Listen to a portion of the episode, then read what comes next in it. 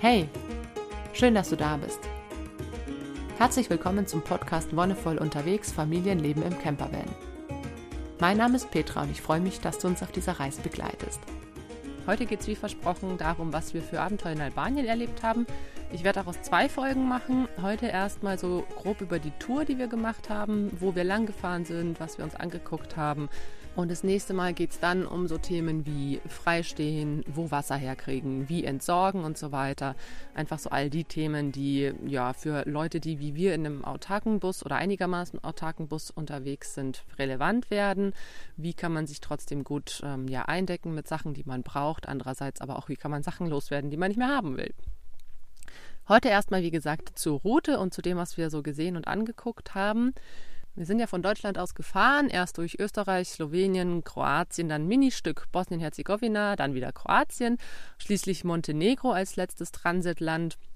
Und von Montenegro sind wir dann rübergefahren nach Albanien. Die, ja, die Grenze war ziemlich entspannt. Es war überhaupt kein Ding. Es war auch mitten in der Nacht. Die haben uns willkommen geheißen. Und dann haben wir uns auch kurz nach der Grenze schon einfach einen Platz zum Schlafen gesucht, weil es spät war. Und am nächsten Tag sind wir dann nach Skoda. Das ist die erste größere Stadt gewesen. Die ist ein bisschen im Norden Albaniens.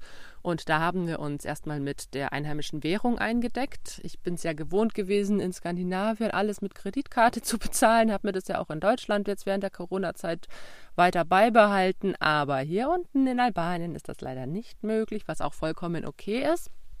Das heißt, wir haben erstmal Geld geholt und ein bisschen was eingekauft, also frische Sachen und natürlich Internet besorgt. Das äh, ist jetzt wieder ganz relevant, weil wir nicht mehr in der EU sind und unser Inklusivvolumen nicht mehr nutzen können. Das heißt, genau, wir haben uns äh, so eine Prepaid-Karte geholt, relativ günstig, 20 Gigabyte für umgerechnet um die 12 Euro. Also da ist man wirklich ähm, sehr, finde ich, sehr günstig mit dabei, wenn man sich auch so die im Vergleich die norwegischen Preise anguckt, wo man irgendwie für 250 Megabyte schon irgendwie 10 Euro gezahlt hätte. Aber egal, in Skoda haben wir nicht so viel Zeit verbracht. Das war eine Großstadt und wir wollten ja eigentlich nicht unbedingt so eine Städtetour machen. Und es war uns auch echt ein bisschen zu viel und zu wuselig, gerade am Anfang.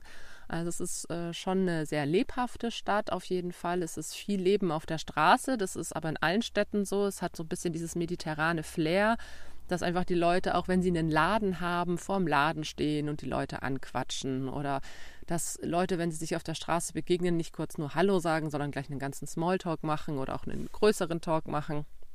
Wir haben uns, wie gesagt, nur kurz ein bisschen umgeguckt. Die Kinder waren kurz am Spielplatz und dann haben wir uns noch Brot geholt und sind weitergedüst Richtung Süden. Der Plan war auf der Küstenstraße oder immer auf der Straße in Küstennähe, die Straße oder Nationalstraße 8, SH8 wird die, glaube ich, abgekürzt, die in den Süden runterzufahren, weil der, ja, die Idee war ja, je weiter wir südlich kommen, desto wärmer wird's. Albanien ist jetzt gar nicht so das typische, ja, Vanlife oder Camperland, würde ich sagen. Also auch das, was wir so mitbekommen haben, ist es noch nicht so bekannt dafür. Gerade auch als Winterquartier ist es jetzt noch nicht so der, ja, im, an aller Munde. Liegt aber vielleicht auch daran, dass es tatsächlich im Winter auch nicht unbedingt die beste Reisezeit ist. Die Monate Dezember, Januar, Februar sind auch in Albanien die kältesten und sie sind die regenreichsten. Das hat uns jetzt aber nicht abgeschreckt. Die Temperaturen waren in Ordnung. Das Kälteste, was wir mal hatten, waren in der Nacht knapp unterm Gefrierpunkt. Wir haben am nächsten Morgen ein bisschen Eis auf den Pfützen gefunden. Und das Wärmste, was wir jetzt am Ende der Reise hatten, waren schon um die 20 Grad. Also das haben wir in dreieinhalb Wochen, hatten wir wirklich von minus zwei vielleicht bis 20 hatten wir alles dabei. Wir hatten ungefähr die Hälfte der Zeit ziemlich schönes Wetter, also wirklich mit Sonnenschein, dann ein Viertel richtiges Kackwetter mit viel Regen und viel Matsch und ein Drittel so, äh, ein Viertel dann so, ja, wechselhaft unbeständig. Also ich fand es eigentlich voll okay.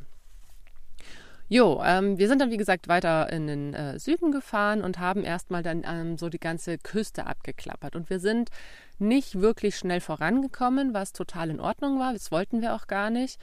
Wir haben schon gehört, dass die albanischen Straßen nicht so unbedingt die besten sind. Das kann ich bestätigen.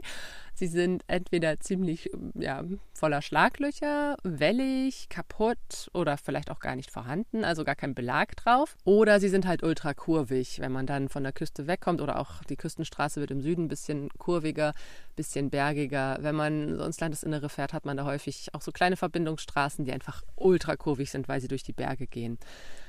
Wir haben meistens nur so, wenn wir gefahren sind, sind wir vielleicht so ja, zwischen 30 und 80 Kilometer gefahren, meistens ungefähr so eine Stunde. Wir haben häufig die Zeit unserer jüngsten Tochter, die mittags ja noch schläft, genutzt, um während der Mittagsschlafzeit Auto zu fahren. Jetzt ist natürlich die Frage, kann man denn überhaupt Auto fahren und ein Kind schlafen lassen bei solchen Straßenverhältnissen? Ja, unser Kind hat es erstaunlich gut mitgemacht. Ich weiß nicht, ob das alle Kinder so gut machen würden, diese ganzen Hockel und Bremsen, Anfahren, Kurvengeschichten. Sie hat es jetzt nicht so weiter gestört.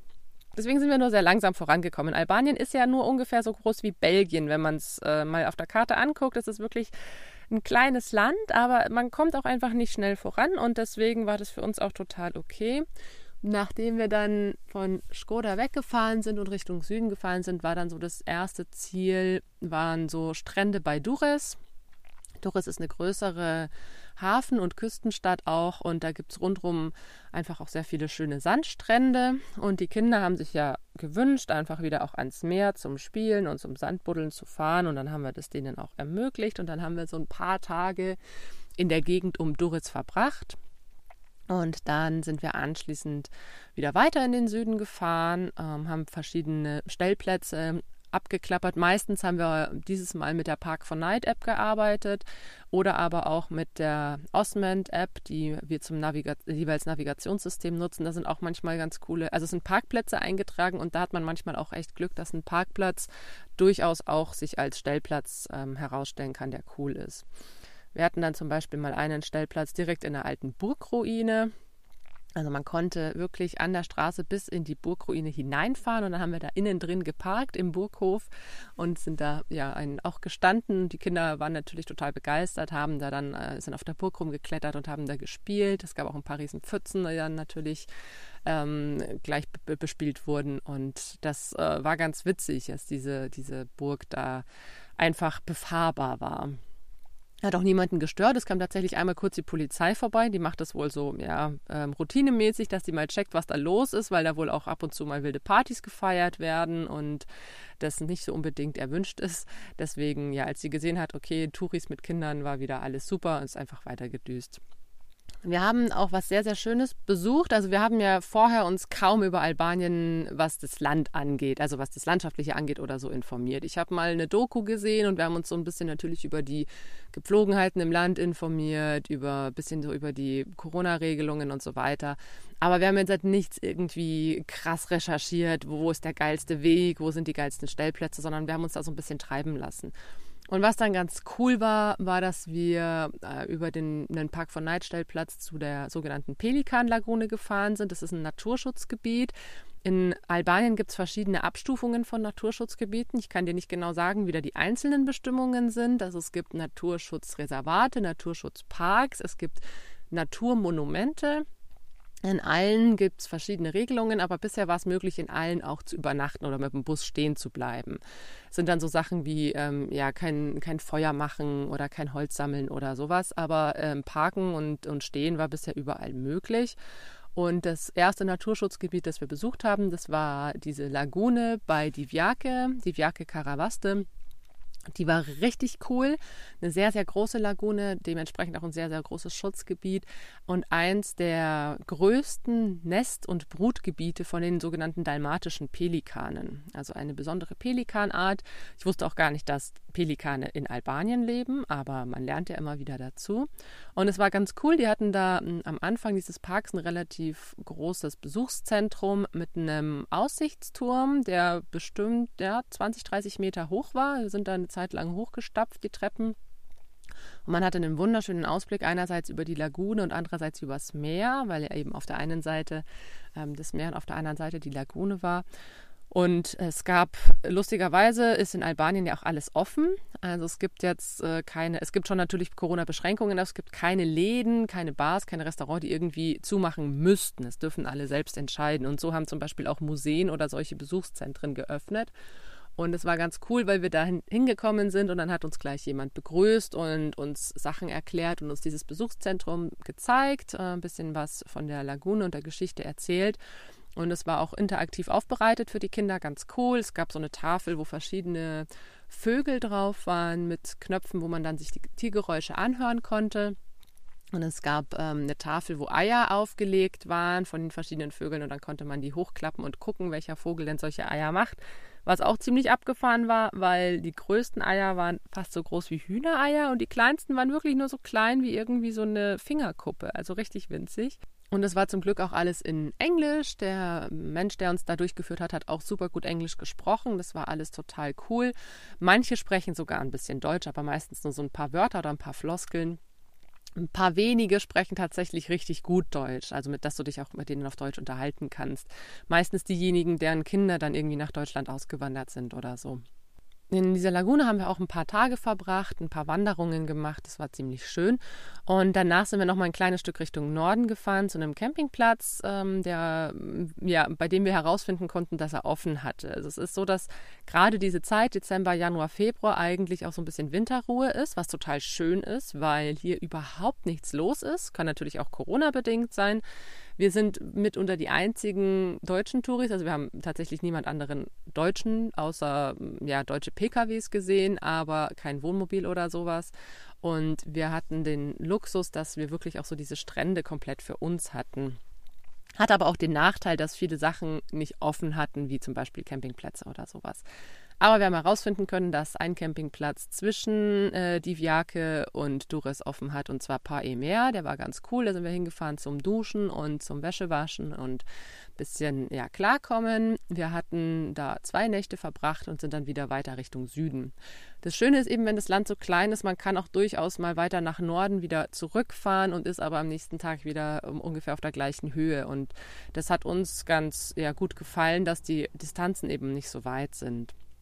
Ähm, dann waren wir in der Gegend um vier, auch eine bisschen größere Stadt, und hatten eine Ausgrabungsstätte besucht, Apollonia. In, in Albanien ist es ziemlich abgefahren. Es gibt einige Ausgrabungsstätten von römischen, aber auch griechischen Siedlungen, weil Griechenland ist ja Nachbarland. Du kannst an der südlichen Grenze straight nach Griechenland drüber fahren, wenn nicht Corona wäre.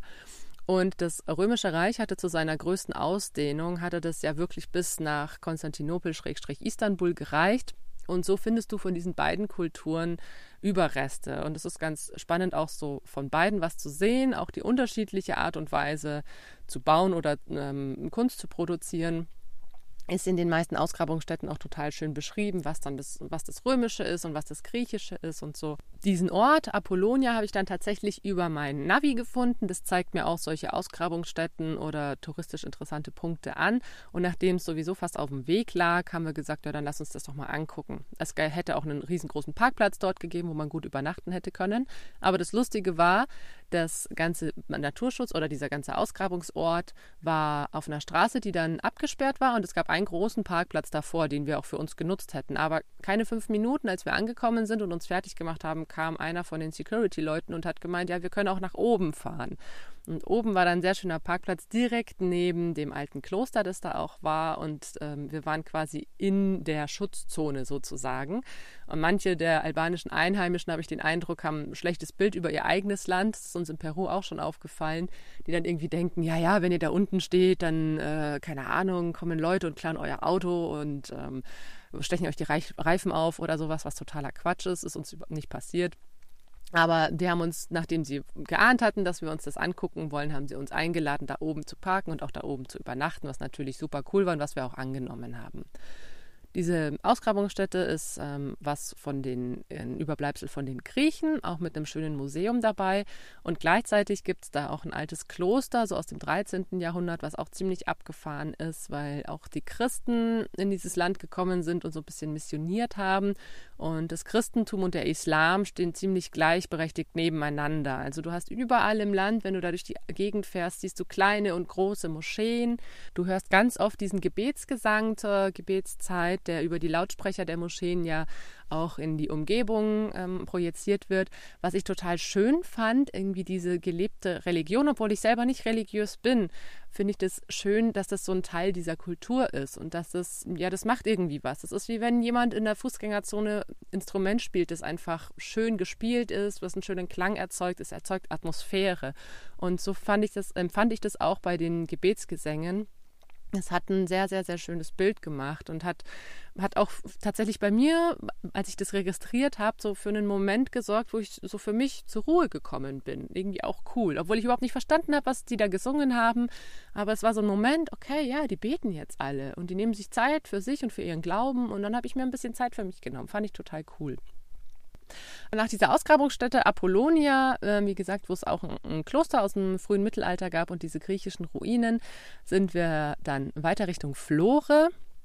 Und in Flore haben wir uns auch im Norden der Stadt niedergelassen, zuerst auch an einem Strand, wo die Strandbars auch alle verlassen und dicht waren, wo wir dann den ganzen Strand für uns alleine hatten.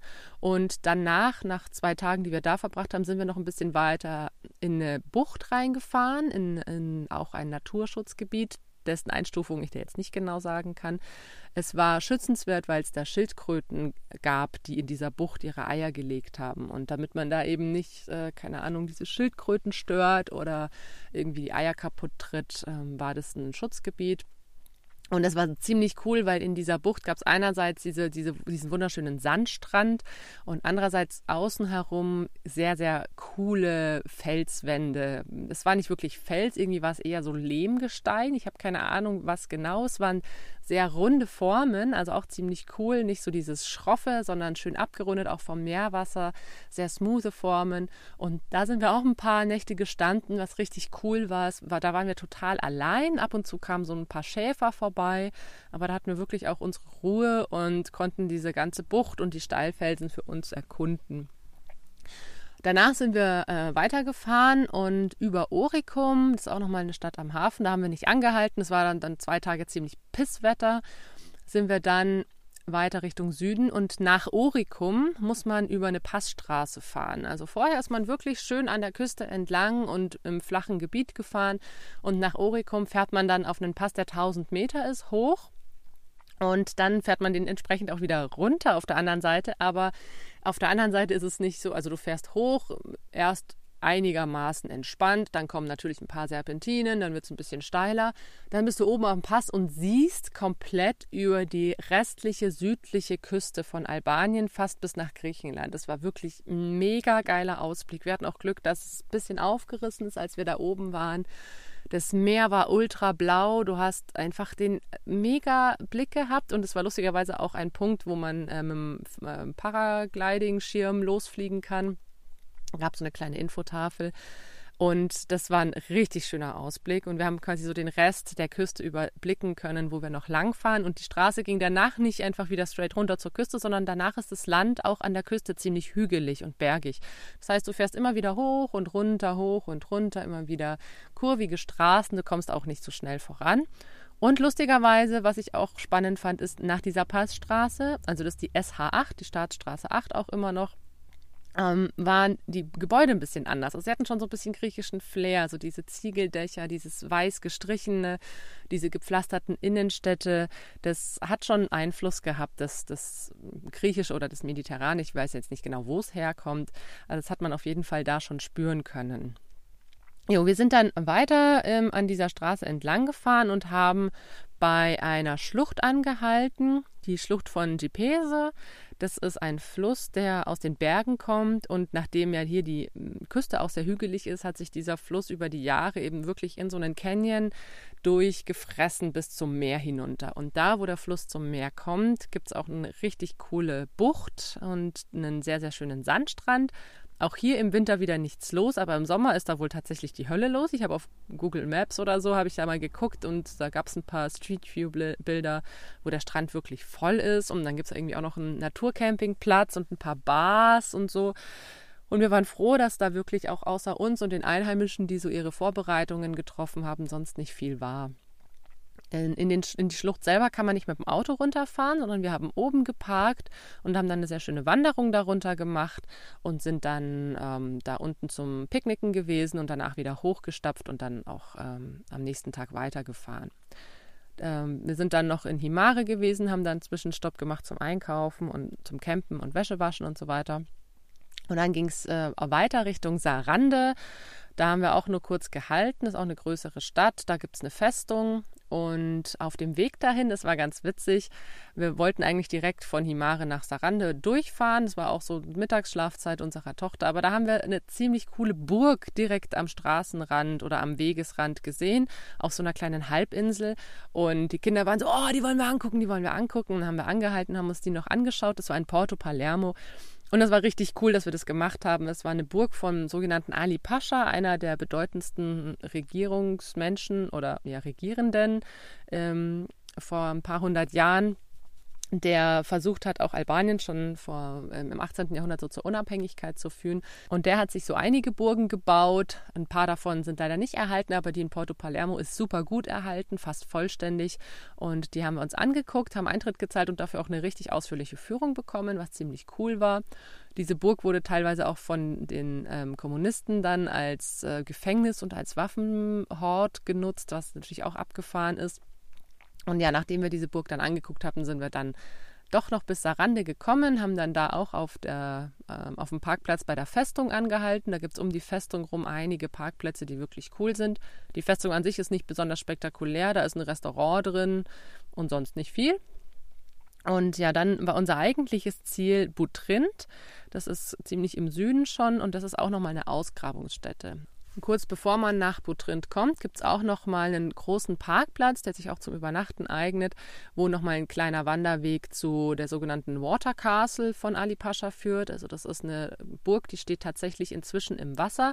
Früher war das alles mit dem Land ein bisschen anders. Da stand sie nicht so krass im Wasser wie jetzt. Da war das noch ein bisschen mehr verlandet, aber das Meer hat sich einfach dieses ganze Gebiet ein bisschen einverleibt und deswegen ist sie jetzt tatsächlich voll krass im Wasser.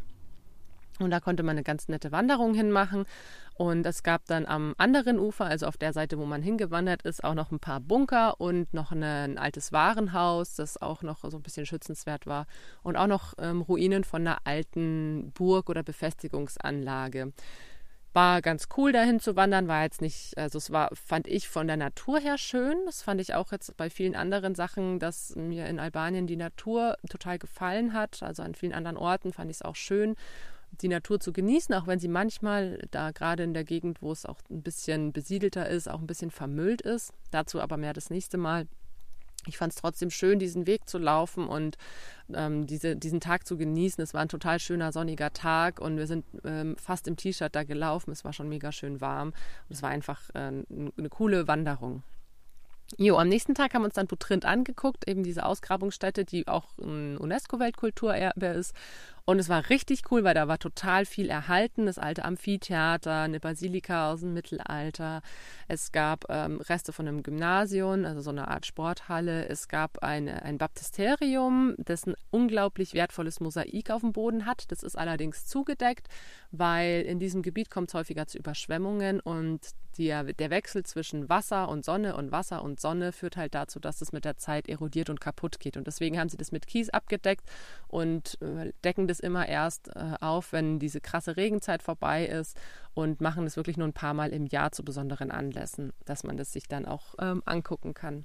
Fand ich total okay. Ich fand sonst auch einfach einen schönen Spaziergang durch dieses Areal. Da kann man auch echt viel Zeit verbringen. Und es war auch hier nicht nur die Ruinen erstaunlich und schön zu, zu besuchen, sondern auch die Natur hier rundherum. Es war auch alles sehr naturbelassen. Es waren ultra alte Bäume, total schön verwachsen und teilweise auch so ein bisschen verwunschen. Es war richtig schön. Genau, nach Butrint ähm, sind wir dann langsam wieder weiter Richtung Norden gefahren. Wir sind über Sarande zurückgefahren und von Sarande geht dann so eine kleine Straße über die erste Bergkette rüber nach ähm, Girocastra, das ist auch eine größere Stadt. Und auf dem Weg dahin sind wir noch am Blauen Auge vorbeigekommen. Das heißt auf Albanisch Syri Kalta und ist eine sehr, sehr tiefe Karstquelle. Also man kann nicht genau sagen, wie tief. Man schätzt so um die 50 Meter. Und es ist unglaublich, was da. Also ich finde der Natur an und für sich schon unglaublich. Aber dann gehst du da in diesen Naturpark, oder das ist jetzt ein Monument Natur gewesen, also ein Naturmonument, und gehst dann einen schönen Weg entlang an einem ultrablauen Fluss, also wirklich sowas von kristallklares blaues Wasser. Und dann auf der anderen Seite ist diese Quelle, die hat auch ultrablaues Wasser, aber so ein ganz tiefes, dunkles Blau. Und dann gehst du da bis zum Anfang der Quelle und da sprudelt das Wasser wie bei einem Whirlpool aus diesem Loch heraus unablässig in einer Menge, das ist der Wahnsinn. Und äh, ja, also ich kriege Gänsehaut, wenn ich davon erzähle. Es ist total spannend, das zu sehen, wie das da sprudelt. Du kannst ja mal gucken, also auch in dieser Doku, die ich damals gesehen habe, ist dieses Syrii Kalter mit dabei. Du kannst es mal googeln. Es ist natürlich nicht das Gleiche, wenn man das auf einem Video sieht, als wenn man davor steht. Aber ich fand es wirklich erstaunlich. Und auch hier voll Glück gehabt, dass wir die einzigen waren. Wir, Im Sommer ist da wohl auch wirklich viel los. Es war eine andere französische Familie da und ein asiatisches Pärchen und sonst waren wir auch wieder total für uns. Und es war echt schön, dass wir da diesen Naturpark auch so für uns genießen konnten.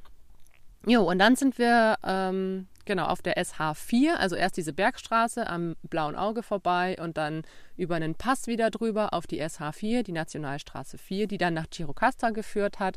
Da haben wir nochmal eingekauft und uns auch die Festung angeguckt. Die Festung in Girocasta ist auch echt groß, also irgendwie ein Kilometer lang. Und die haben unglaublich viele Ausstellungsobjekte, also auch aus der kommunistischen Zeit, viele Kanonen und Waffen und sowas. Ein altes Flugzeug aus dem Ersten Weltkrieg. Und sie hatten auch ein, also Girocastra an sich ist auch eine UNESCO-Stadt, aber nicht wegen der Festung, sondern äh, wegen der Innenstadt, die auch echt schön und nett ist, aber auch sehr touristisch. Also die Läden sind alle sehr auf Touristen ausgelegt, überall Souvenirs und so kleine Shops, ist ganz okay. Ähm, ich finde die Architektur natürlich um einiges interessanter und das ist wirklich auch sehr schön, die gepflasterten Straßen und diese weißen und wirklich schön erhaltenen Häuser, was natürlich auch damit zusammenhängt, dass es den Welterbestatus hat, dass sich da ein bisschen drum gekümmert wird. Aber ich finde das voll in Ordnung. Also ich finde Welterbe ist immer so zwiespältig. Einerseits kommen damit natürlich ultra viele Leute, andererseits kümmern sich die Leute aber auch wieder ein bisschen mehr darum und erhalten es auch mehr. Also man muss da auch so ein bisschen, denke ich, die, die Waage finden. Jo, und von Girocastra haben wir dann gar nicht mehr so viel gemacht. Wir sind dann durchs Voisetal, das ist der Fluss, der da durchfließt, ähm, wieder Richtung Norden gefahren, waren dann nochmal in der Nähe von Vier, haben ein paar Tage nochmal am Strand verbracht und sind dann nach Tirana, weil wir uns ja noch auf Corona testen lassen mussten, weil unser nächstes Ziel ja Italien war. Und deswegen ja, sind wir auch noch in der Hauptstadt vorbeigefahren, obwohl es nicht unbedingt unser Ziel gewesen wäre. Und ich kann dir leider nicht unbedingt objektiv von Tirana berichten, weil ich echt kein Großstadtfan bin. Also ich fand es abgefahren. Ich bin froh, dass Stefan in der Stadt unterwegs war, weil das, ja, also Verkehrsregeln gibt es zwar, aber es ist auch eher so ein mediterranes ja, Fahrgefühl mit viel Hupe und viel reinquetschen und wenig die Schilder und Ampeln beachten. Es ist anstrengend auf jeden Fall, aber es ist trotzdem auch super spannend, weil es, ähm, ja, uns haben Leute erzählt, naja, Tirana ist halt eine europäische Hauptstadt. Nein, ist es nicht. Tirana ist keine sowas, was ich als europäische Hauptstadt definiere. Also ich meine, ich war in Paris, ich war in Amsterdam, ich war in Stockholm, in, in Berlin, in Wien, in Rom. Die sind alle schon ähnlich. Klar haben die auch ihren eigenen Touch, ihre eigene Kultur, die sie mitbringen, ihr, ihr eigenes Flair. Aber man sieht doch diesen europäischen Einfluss so ein bisschen in jeder von diesen Städten, in denen ich bisher war. Aber in Albanien habe ich das nicht so empfunden. Also Albanien hat wirklich noch viel, viel mehr das eigene Albanische mit total verfallenen Häusern, mit diesen Wasserkanistern auf dem Dach, mit diesen winzig kleinen Ständen an den Straßenrändern und sowas. Also ich bin mir nicht sicher, was man darunter versteht, wenn man sagt europäische Hauptstadt. Ähm, es ist natürlich eine Hauptstadt in Europa, aber es hat doch noch sehr viel eigenen Flair. Es war auf jeden Fall eine interessante Erfahrung. Wir waren eben drinnen, waren im Krankenhaus, sind dann noch auf dem Spielplatz mit den Kindern.